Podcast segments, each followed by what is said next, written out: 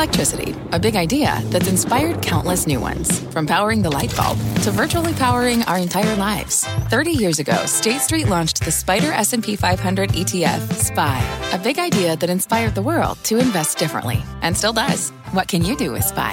Before investing, consider the fund's investment objectives, risks, charges, and expenses. Visit SSGA.com for a prospectus containing this and other information. Read it carefully before investing. SPY is subject to risks similar to those of stocks. All ETFs are subject to risk, including possible loss of principal. Alps Distributors, Inc. Distributor.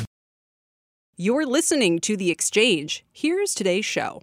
Welcome, everybody, to The Exchange. I'm Tyler Matheson, and the markets are closing out a down week with another big drop, history-making in some ways. We've got the Dow dropping below 30,000, below its June lows. The Dow and S&P are now both below their June lows, or have done so in today's trade. The S&P a little bit back up since that happened. Some big-name firms cutting their market expectations. And it's not just stocks, as Scott and the team were talking about. Out there. Oil falling, too, below $80 a barrel for the first time since January. And that, of course, was before Russia invaded Ukraine. Is $60 the next stop for oil? And we'll get some advice on how to survive higher rates. 3 buys and a bail. We got that. But we begin with the selling on the street. And Dom Chu has some very, very nasty numbers. It's turmoil, but it's stabilized a little bit. And the reason why I want to say that is because you mentioned all those superlatives, Tyler. I've got another one for you that you're not going to maybe believe, but I'm going to give it to you anyway. First of all, we'll start with the numbers. Dow Industrials down 585 points at the lows of the session. We were down roughly 700 some points. So again, trying to find some stability, but still it's 2% downside. Similar percentage move for the S&P 500, now below 3,700, 3,679 the last trade there, down to 78 handles. And the NASDAQ Composite down a similar amount as well. So all of these indices, with the NASDAQ Composite down 228, are lower on the session. Tyler mentioned some of those lows, relatively speaking. The Dow Industrials now below where it was in the June level. So we're, again, some traders call it a bear market. Down about 20%. But here's something that you may have missed. The Dow Industrials at 29,491. At one point today, we're at a level that was pretty much at where it was all the way back pre-pandemic in February of 2020. So think about it this way. In the entirety of the pandemic lows and the recovery since then, we've lost it all. It's like we just erased the last 2 years. The market is exactly where it was in February of 2020 before the pandemic even started. Now take a look at some of the other areas. Interest rates. The 2-year Treasury note yield has been spiking, but it's the speed at which it's gone up. Look at just how far the ramp up has been here. We are going to go all the way back to 2007 to see when the yields were this high. But it is that speed. It only happened in a few weeks here. Watch those 2-year note yields, 4.17%. Because of that, the selling pressure has been everywhere. Not just in stocks, but also, of course, in government bonds. It's been in places like oil. It's been in copper. It's been in gold. It's been in wheat. It's been in Bitcoin. Everything is lower on the session so far in the commodity and cryptocurrency complex. But it's not all doom and gloom. Let's balance that a little bit with some green on the screen today. That's Domino's Pizza. DPZ, the best performing stock in the S&P 500. Analysts at BMO Capital Markets have upgraded this stock to an outperform or buy rating. They think a lot of the bad news is priced in. So Domino's Pizza, a positive bit of news for you, Tyler, on an otherwise bad day. Back over to you. All right. Domino's Pizza from Dom. Thanks. So as investors search for clues to the market's next move, Fed Chair Jay Powell is giving them 3 simple words. Read the dots. Steve Leisman looking like he's ready for the weekend, but like Michael Corleone in the Godfather, we keep pulling you back in. Dots, talk to me. A little bit of work left to do before the weekend, Tyler, but one of the most remarkable parts of that Fed meeting this week, not only the Fed sharply raising its forecast for the funds rate for 2023 to 4.6%, but that Fed Chair Powell embraced that forecast. He called it likely and a plausible path. In the words of former PIMCO economist Paul McCulley, he said Powell is now hugging the dots. Just 3 months ago, you remember Powell advised investors to take those dots with a, quote, grain of salt. One reason for the change may be widespread agreement among Fed officials on the path. Most you can see there, that cluster in 2023 and 2022, only about 50 basis points apart. Compare that to the next year. And that maybe gives Powell more confidence now to speak for the committee than he normally does. But there could be more going on. Luke Crandall, Fed watcher at Rights and ICAP, tells me, it feels like it's gone from an exercise in unfiltered transparency, that is, they were randomly given in, to a more curated communications tool. Whatever it is, it looks to be working. The peak funds rate now at 4.69 today for May 2023. The two-year yield also, as you know, surging well above 4.20. Okay, it seems important now. You've got to follow the dots. Investors should also be aware they can be wildly off. A year ago, the Fed forecast the funds rate at just 0.3%. As you know, Tyler, we're likely to end the year north of 4%. It's really quite amazing how things have happened. Did you happen to catch Jeremy Siegel in the last hour? Any part of his he was channeling Jim Cramer or Rick Santelli, or in his really basically an attack on the Fed. This idea that the Fed is not paying attention to what's going on in the economy. Correct. It's out there. The trouble for the Fed is it has its credibility on the line. Look, I have a lot of sympathy for what Jeremy said. We had Barry Sternlicht on. We have others have been saying this. The trouble is it's got to show up in the numbers. It's got to show up in slack in the labor market. It's got to show up in a decline in housing prices that shows up in the consumer price index. I don't think the Fed, look, it can take into account what it's hearing from from CEOs and the anecdotal evidence of the economy, but it's got to be driven by the data. And unfortunately, it's a bit of maybe an unavoidable accident in the sense that the data will be late. We'll see. You'll remember, Tyler, I offered Chair Powell the opportunity to say that it's possible they would pause, and he said, yeah, maybe, but now is not the time. They still have a lot of work to do. I think, Tyler, maybe at a 4% range, they might be able to pause and look around before heading to 4.6%. But if they do not get some help in the next couple inflation reports, do not show some slack developing in the unemployment rate, I think they may be headed to that 4.6 range. All right. Thank you very much, Steve Leisman. The yield on the 10-year now hitting its highest level in more than a decade. Rick Santelli is at the CME with more on the move in rates and currencies. And, Rick, when I said that Siegel was potentially channeling his inner Rick Santelli, I said it with all due affection to you because he was as passionate as I have ever seen him, as you so often are. It blows my mind that central banks have done everything in their power over the last several decades to try to mitigate the true feeling of pain we should have all been inflicted with, and yet here we get three helpings. And what's more, there's no common sense here, okay? Congratulations to Dr. Siegel. I completely agree with everything he said. When you can't even press a little common sense into strategies being dominated by central banks that govern every person on the planet. Steve said it best. Steve said, you got to hug the dots. You got to follow the dots. Yet the dots are highly inaccurate. It's like the blind leading the blind. I'm sorry. Now, 10-year, so let's look at 10-year. Let's standardize the charts, Tyler. Let's make this easy for viewers. So we're going to look at several 10-year yields over 10 years. So look at our 10-year over a 10-year chart. You see how the right side is way higher than the left? It's been more than 10 years. Let's look at Bund yields, almost exactly 10 years. Let's look at gilt yields, way more than 10 years. And here's something interesting with gilt yields. I love Dom's hit. He's as smooth as silk, Dom Chu. He was talking about our 2 years accelerated. Consider this. The gilt was on August 1st, Tyler. It was at 1.8, 180. Okay, it is currently over double that in what, less than 2 months? That's what I call wild. Now, I couldn't even use the 10-year for the next three charts, so I said, let's use 30-year charts. So here's a 30-year chart on the dollar index. Here's a 30-year chart on the dollar yen. Here's a 30-year chart on the pound versus the dollar.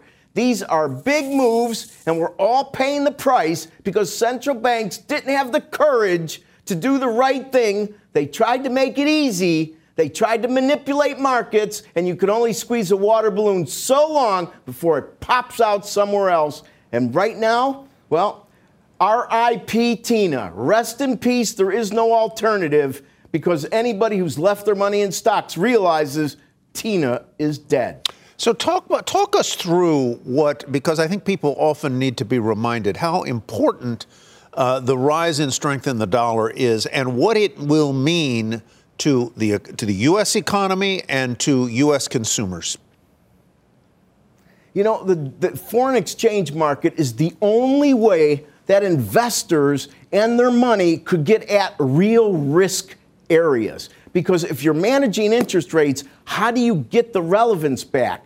Through interest rate differentials, by devaluating the currency, because you've managed your interest rates like the Japanese have. And what's the payoff here? Well, those of us that live within the borders of the U.S. are going to find that everything that comes in, we're going to get a little better deal than everybody else, because our dollar's strong. The problem, as everybody has pointed out over the last several days, because we're the best business channel there is there's a large segment. Many bring up the S&P. What, 30% of the S&P is overseas financial activity. So when the dollar is strong, that is going to suffer. So the S&P side of that international investment will go down. But at the end of the day, I'm sorry, I believe in home field advantage. I believe that people in this country are getting some benefits to the strong dollar. The problem is that the Fed, so dominated by what it's doing, just can't even look and see that the global recession is going to make many of the issues they're most afraid of much less fearful here, much more fearful outside the U.S. Rick Santelli, thanks very much. We appreciate your insights, as always. All right, in times of economic uncertainty, investors typically turn to defensive stocks, but our next guest says the time for that play has come and gone. So where is he finding value this far into this bear market? Let's bring in our friend Andrew Slimmon, Managing Director and Senior Portfolio Manager at Morgan Stanley Investment Management. Andrew, welcome. Good to see you. You've heard a lot of conversation here so far at the top of this broadcast. Let me get your overall reaction to what's happening in the markets today and what Steve and Rick and Dom Chu have said at the top of the broadcast. I think we're seeing the continued damaging effects of a tightening Fed, which is leading to continued PE compression. And with the 2-year at north of 4%, that's a very attractive alternative to stocks and stock yields, and that's gonna continue to compress the stock market, at least for a while, until we get some relief in interest rates, whenever that comes. You say that the time for investing in so-called defensive stocks, that would be consumer staples, maybe healthcare, and most notably energy, that the time for those kinds of plays is past. Why do you say that? Well, the time to buy defensive is before you have a bear market, not when you're down 22% on a bear market. And I think down 22% really masks the damage that we have seen in stocks, because the top 10 stocks are only down 11%. That means the other 490. There's just so many good quality companies out there that are down 30, 40, 50% that have a little bit more cyclicality to their business than defensives. I think I'm not talking about the next 12 days, but over the next 12 months, I think it's highly likely, if you find good quality companies that are down that magnitude, that you'll have a good return over the next 12 months, given the damage they've already experienced. So the damage they've already experienced. I want to come back to energy in just a minute, but what you're arguing for here, it seems to me, are quality companies that have a cyclical component to them, so that as the economy may turn eventually, they will lead the way out. And three of those companies are RH, the former Restoration Hardware, Home Depot, and SVB Financial, which is a Silicon Valley bank. Why those three? What are the standout qualities that unite them? Sure. So, I've been in this business a long time, and I've always made the most money, really buying fear and selling greed. And fear, and also finding companies that have been market leaders, that have generated excellent returns over time, but they have fallen out of favor temporarily. Their valuations have come down to very low levels. maybe even cut guidance so that expectations are lower, and then assessing whether their problems are structural or cyclical. And I think if in fact, at some point next year, the Fed begins to ease up on what they're doing, these stocks are down so much and their PEs are so low that they have a chance for actually PE expansion. And I think, the risk next year is that earnings guidance for the market overall could be too high, and that will come down. But PEs for many stocks have a chance to lift, not for the S&P overall, but for many stocks it could lift if the Fed takes their foot off the brake because they're trading barely above single digits. Let's have a final word on energy. You said you like to buy fear and sell greed. I guess you would put energy in the category of greed. Those stocks as a group are up about 50% this year. Not doing so well lately. We've had oil going down, down, down. So sell energy. Yeah. So don't forget, the energy futures curve went negative a year and a half ago. There was a glut of oil. Everyone, these stocks were doomed, and the yields were very high. Now they've done the best. And Tyler, you know as well as I do, it ain't where it's been, it's where it's going.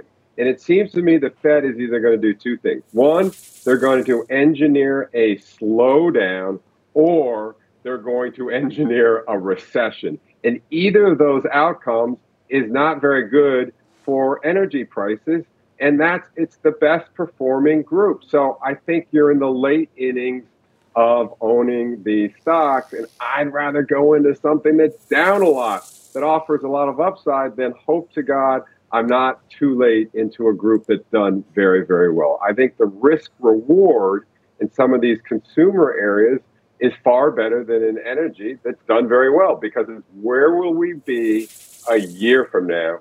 And I think it's more likely consumer stocks will be higher than energy stocks. A very clearly stated case. Andrew Slimmon, always good to see you. Been a while. Glad to have you back.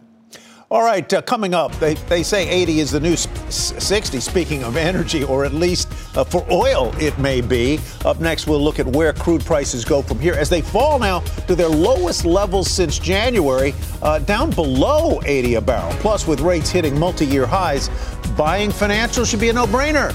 But not every bank or financial created equal. We've got a special financials edition of three buys and a bail ahead.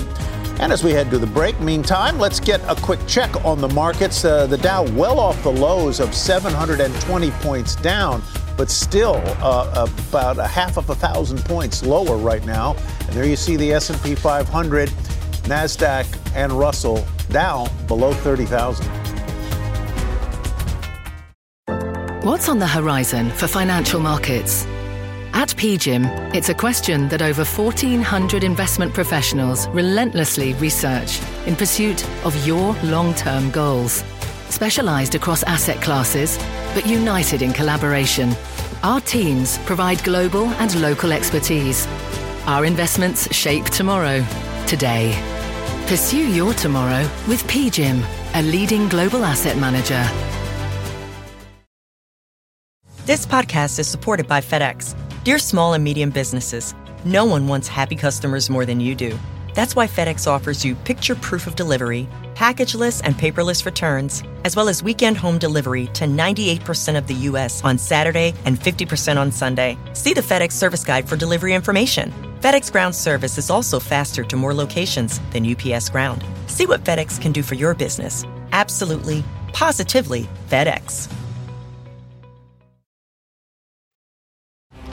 Welcome back to The Exchange, everybody. Global recession fears sending crude plunging below $80 a barrel for the first time since January. There you see it at 79.16. That's WTI, down 6%. Investors fearing that the market will suffer from demand destruction as central banks around the world continue to raise rates. Our next guest says lower demand doesn't necessarily mean lower prices. Joining us now, Francisco Blanch. He is head of global commodity and derivative research for BofA Securities. Francisco, welcome back. Good to have you with us. I take it you see a looming sort of balance in supply and demand that will keep prices sort of roughly where they are today in the $80 a barrel area, or am I misunderstanding?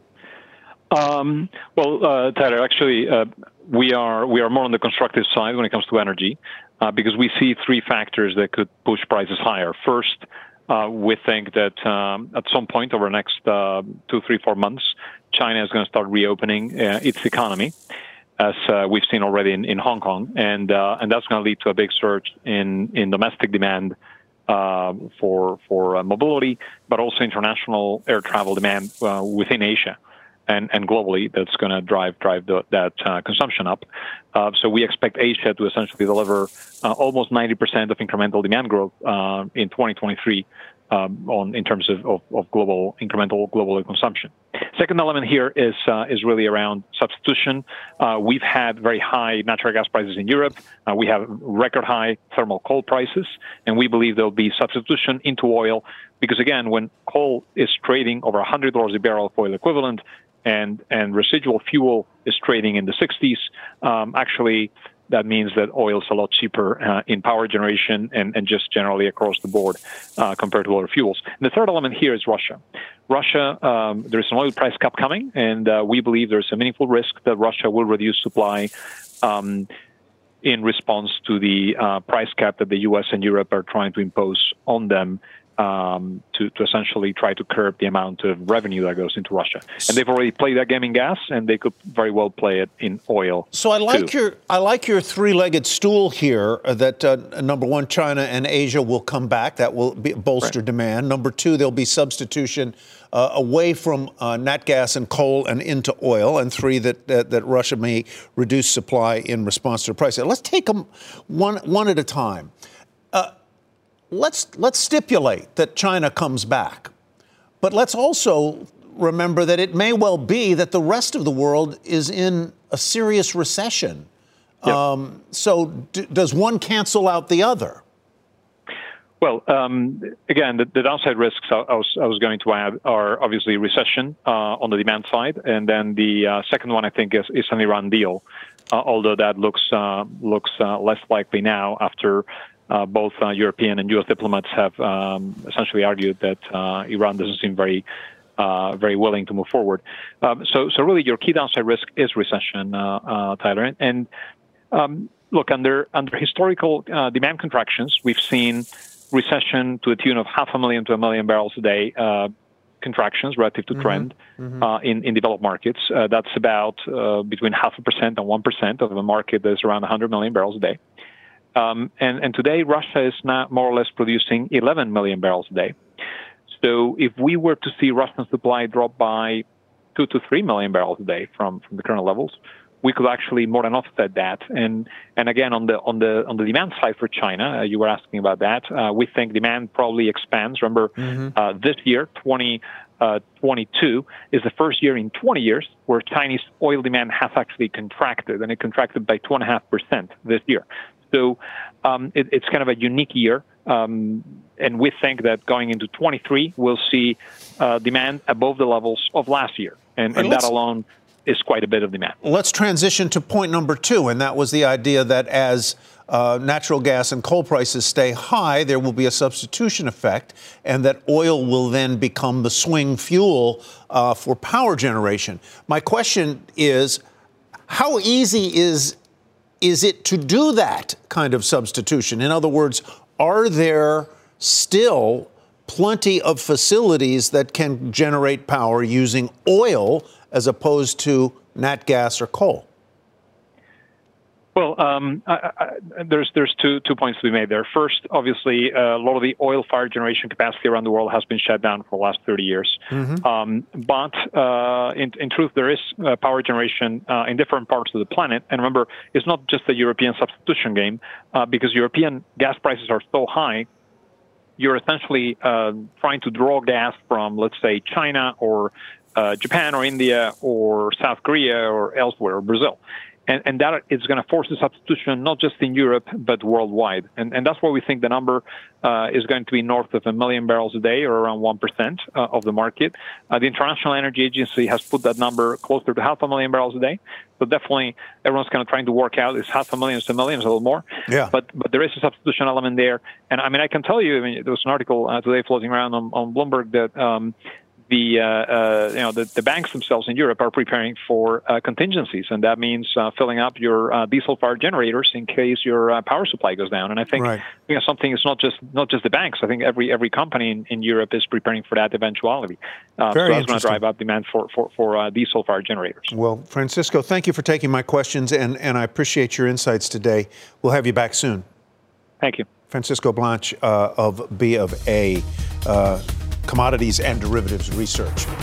All right, still ahead. Chip stocks are on pace for their worst week since July. We will get the biggest laggards and the names that might be poised for a rebound.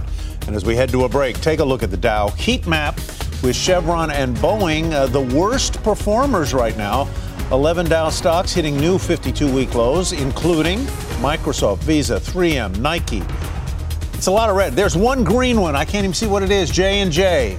The Exchange is back after this. This podcast is supported by FedEx. Dear small and medium businesses, no one wants happy customers more than you do.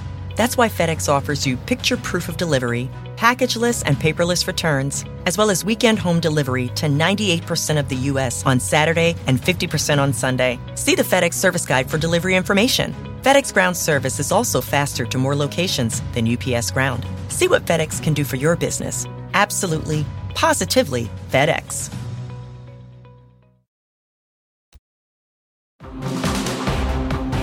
All right, welcome back to The Exchange. Markets right now off the lows, but you may well want to send children into the other room. The low for the Dow was about 700 points down, now down 626. There's the S&P 500. The June low was 3666, as I'm told. So we've been below that. We've taken that out, but we're back above it now, down 2.25%, and Nasdaq is down 2.25%. Everything in a bear market. Mega cap names dragging the market lower today. Apple, Microsoft, Alphabet, Amazon, Tesla, all of them lower, and by up to 4%, almost 5% in the case of Tesla, 2% or thereabouts in a couple of the other names that we show there. Tesla among the worst performers in the Nasdaq right now. FedEx is lower after announcing a 7% increase in shipping rates and plans to cut another $4 billion in annual costs. Remember, shares had their worst day ever last week. And there you see that worst day ever as you come right in there. And here the EKG sort of continues to wobble a little bit lower.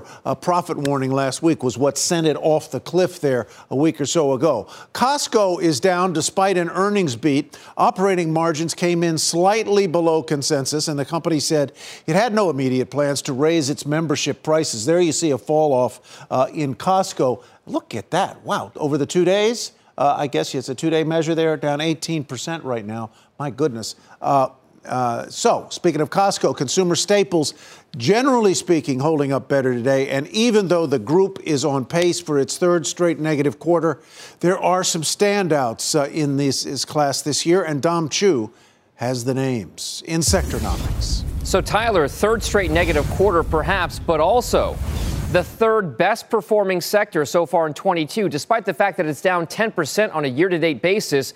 That's better than the 23% that the S&P 500 is currently down right now. So if you take a look at the overall picture for some of those moves, it is about the relative performance of those consumer staples, less economically sensitive. Now, if you take a look at some of the leaders and kind of what's been happening and what's been driving that trade, take a look at some of these over here. Lamb Weston, Archer Daniels Midland, General Mills, among some of those that are up double digits, and not just double digits, around 20-some percent, 17% to 20% for some of those names. If you take a look at some of the other ones that are currently in play right now, those are the ones that are becoming interesting here, because if you look at the picture for that, it becomes the laggards on Estée Lauder, down 38% year to date, Tyson Foods down 20%, and then Walgreens Boots Alliance here down about 37% as well. But they are also among those that could have the most potential upside because they've fallen by so much. We could see some moves higher there if analysts are correct on those. So, Tyler, keep an eye on those consumer staple stocks. They have been outperformers. We'll see if they continue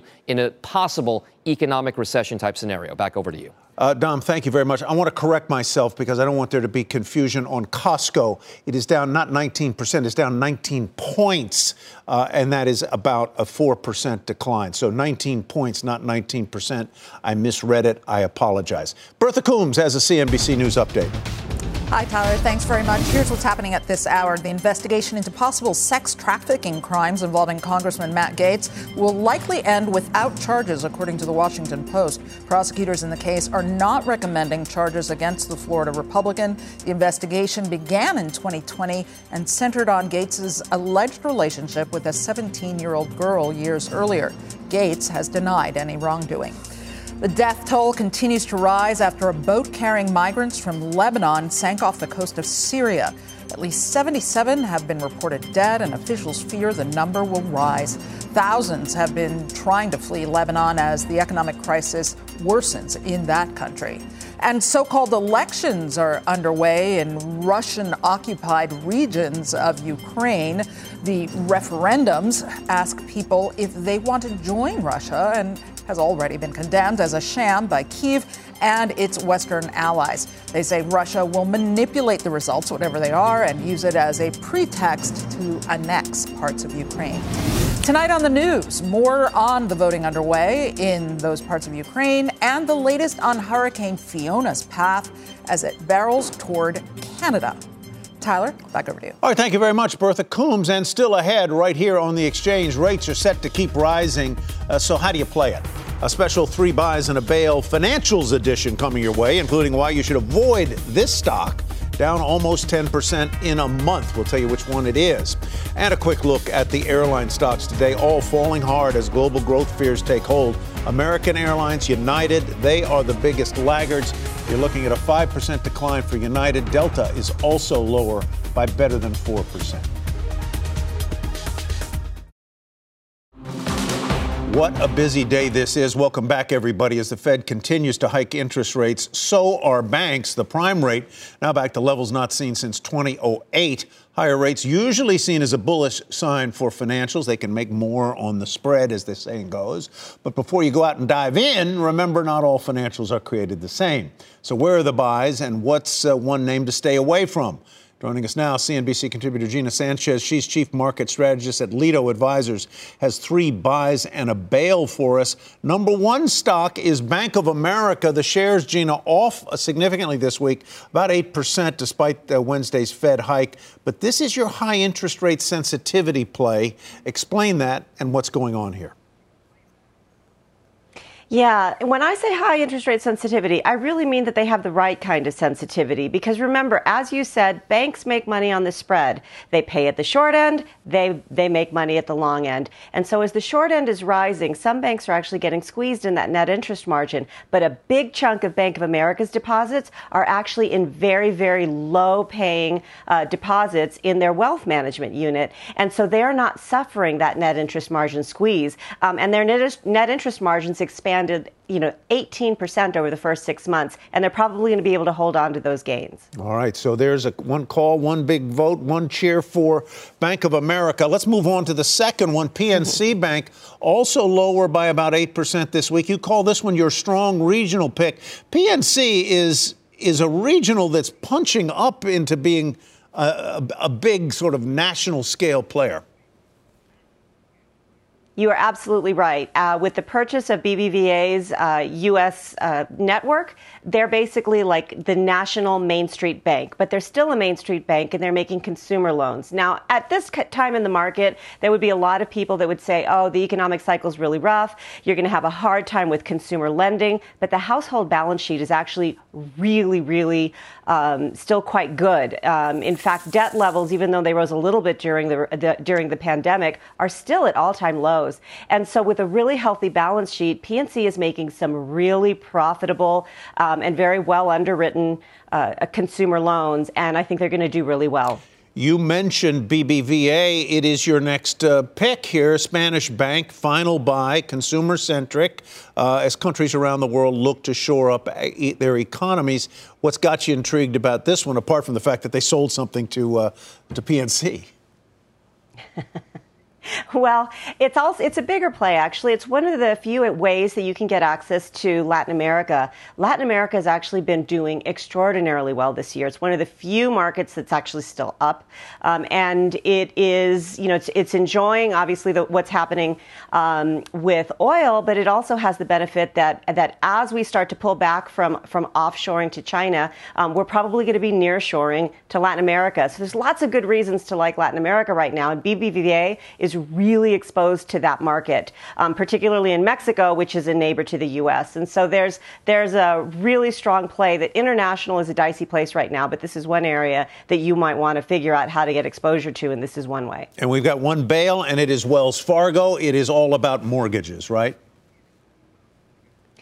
All about mortgages. You know, when interest rates are falling, people continually pay to keep refinancing to get into that lower and lower mortgage. But the problem is that when interest rates are rising, people don't necessarily want to refinance into a higher interest rate loan. So they'll keep the interest rates they have. They have no interest rate sensitivity, so they get no benefit from the higher interest rates because they're not making more money. Everybody stays locked up in what they have and no fee income. So it just really blunts what would normally be kind of a good play on banks. They're just too locked up. Have they said they want to kind of be less a player in the mortgage business? Have they been saying that? You know, they have, but the reality is that it's still a huge part of their business, and yeah. So they can say that, but they're going to have to grow the rest of their bank in order to deal with that. Yeah, yeah. Well, we spoke with a bank executive, I think it was yesterday, from Valley National. He said the refinancing business is just dead. It's gone. Why would you? Yeah, right. Gina, always great to see you. Why would you? Yeah, why would you? Gina, thanks. Thank you, Tyler. You got it. All right, coming up, should investors start saying bye-bye Tina? With stocks continuing to slide, yield hunters are finally finding alternatives. Why you might want to consider adding corporate bonds to your portfolio. We'll talk about that and more in a moment. Investors on the hunt for yield are looking to some unfamiliar places in this environment, and that includes corporate bonds, which suddenly look attractive after hitting their lowest levels in more than a decade. And Bob Pisani joins us with the details. Hi, Bob. And Tyler, corporate bonds are really starting to look very attractive. You know, for years, the mantra was Tina. You know, Tina, there is no alternative to stocks. That's not the case anymore. Prices for large corporate bond ETFs, look at this, LQD, it's at the lowest level since 2010, essentially. Many are now starting to take notice of the steadily rising yields of large-cap corporations, particularly in the 2 to 5 year maturity range. Yesterday, for example, Apple's 5-year bonds had a 4.31% yield. Look at GM, 5.78, Home Depot, 4.3. Then when you get into the high-yield territory, that would be Ford and Macy's. It's even more attractive. Ford, 6.7, Macy's 7.4%. These are 5-year bonds. Now, I spoke with TradeWeb. They're an electronic trading platform. They told me they have seen a pickup in retail interest in corporate bonds recently. Investors are saying these aren't yields. These are yields that I haven't seen since before 2008. This might be interesting to put in my investment portfolio. And while Treasury yields are also up, you can get a 3.9% yield on a 5-year Treasury note, for example, the corporate yield curve is not inverted as Treasuries are. So the corporate yield curve is a little more normal. It's more upward sloping, and you can get a little more yield the further out you go, but not too much. So just take a look at Apple's 10-year bond yield, so for example, 4.4% there. That's not much more than 4.31% for the 5-year. And that may cause a lot of investors to wonder, why should they buy a 10-year, Tyler, when they can get a roughly the same yield for a 5-year? And that's true for A-grade bonds. But if you go out a little further, if you go out in the junk bond territory, there's some notable differences, Tyler. For example, Macy's, I see 9% on their 10-year. That's versus roughly 7% for their 5-year. So you got to take a lot more risk, but you can get more yield in junk bonds the further out you go. Tyler? All right, Bob. Thank you very much, Bob Pisani. Okay. And up next, the Dow and the S&P both falling below their June lows today. But according to one strategist, the Nasdaq is the weakest of the major averages and is poised to retest its 2020 lows as rates continue to climb. We will check the charts and get the tech name to buy on the dips. And now more than ever, you want to hear from the investing heavyweights at CNBC's Delivering Alpha Conference. It returns in person on Wednesday, September 28th. Go to cnbcevents.com to register. The Exchange returns after this. All right, welcome back to The Exchange, everybody. Markets on pace for another losing week, and we could we see a repeat now of the 2020 lows? Our next guest says some charts are pointing to a yes answer to that question. Let's bring in Bill Strazzullo, partner and chief market strategist at Bell Curve Trading. Bill, welcome. Good to have you with us. Let's start with the NASDAQ 100, which you say is ominously retesting the sort of midpoint of its March 2020 lows. We've taken out the June lows. We're going back now to more than 2 years ago. Yeah, the bottom line, Tyler, is the path of least resistance is still lower here. When you try to answer the most important question across all the global financial markets, when is this bear market going to end? When is it going to turn around? The key trend that you need to focus on is the rally off the March 2020 low. So when we look at that relative to the NASDAQ 100, it's still in a lot of trouble. We're below the mid-range on that, which is 11,800. And now we're testing the last line of support, which comes in anywhere from 11,000 to 10,300. So that really needs to hold. Otherwise, you're talking about a total repeal of the whole March 2020 rally, which would take the NASDAQ 100 down to 7,000. So that's not a base case. You know, we think the market, at least at this point, will hold in somewhere between 11,000 and 10,300, but that's not a trivial probability. Yeah. Let's move on to the S&P 500. What are you seeing there in terms of its sort of positioning? Sure. I mean, the S&P 500 has more downside as well. At a minimum, we're going to test 3,500, which is the March 2020 mid-range. Now, I think you might get a short-term bump here anywhere from 3,600 to 3,650. That's basically the objective off the mid-August highs. But bigger picture, I think minimally we test 3,500 in the S&P 500, and that is just a place where I would cover shorts and bearish positions. In terms of being a long-term accumulator, right now we're telling clients we want to begin to buy somewhere even deeper, around 3,300. And so that is, again, is that your base case, or is that non-trivial probability? Yeah. No, the base case is that we should at least test 3,500, right, which is the mid-range off the March 2020 lows. But that's a place where we want to cover shorts and bearish positions. If you said to me right now, when would I look to be an aggressive buyer, I'd probably look even a little bit lower, somewhere around 3,300. So when you look across the board, even the Dow, which was which has been the best performer on the way down, which is typically the case because it was slowest on the way up.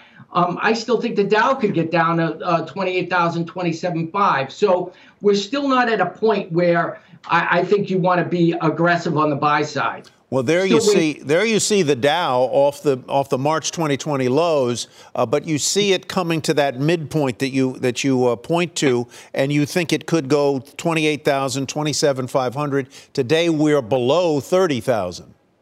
Right.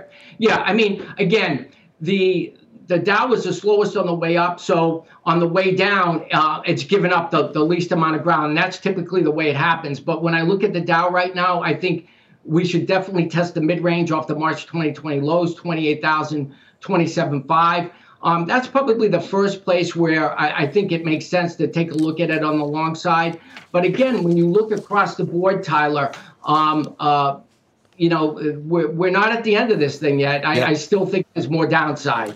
Doesn't feel like we're near the end of it yet. I agree with that. Bill Strazzullo, always good to see you, sir. Thank you, Tom. Thank you for talking us through it. All right, still ahead, it's another tough day for the chip stocks, folks.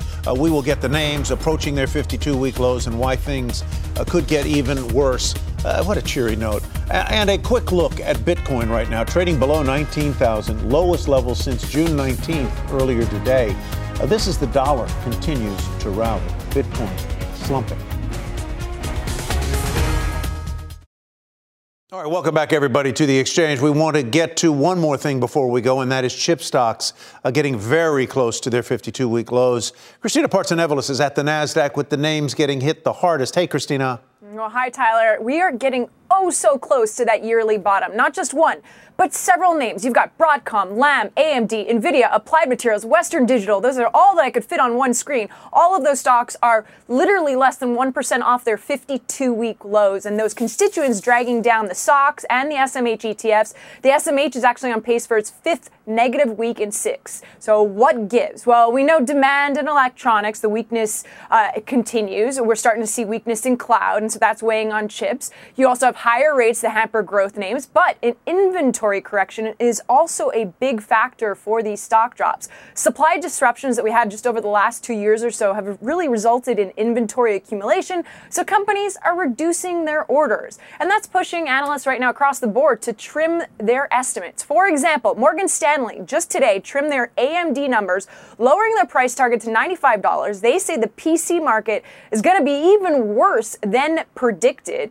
And the positive, though, they are bullish on global foundries. That stock is down, what, almost 4% today? But they say it is the only pure-play U.S. foundry. Think of it like a manufacturing hub with long-term commitments from customers.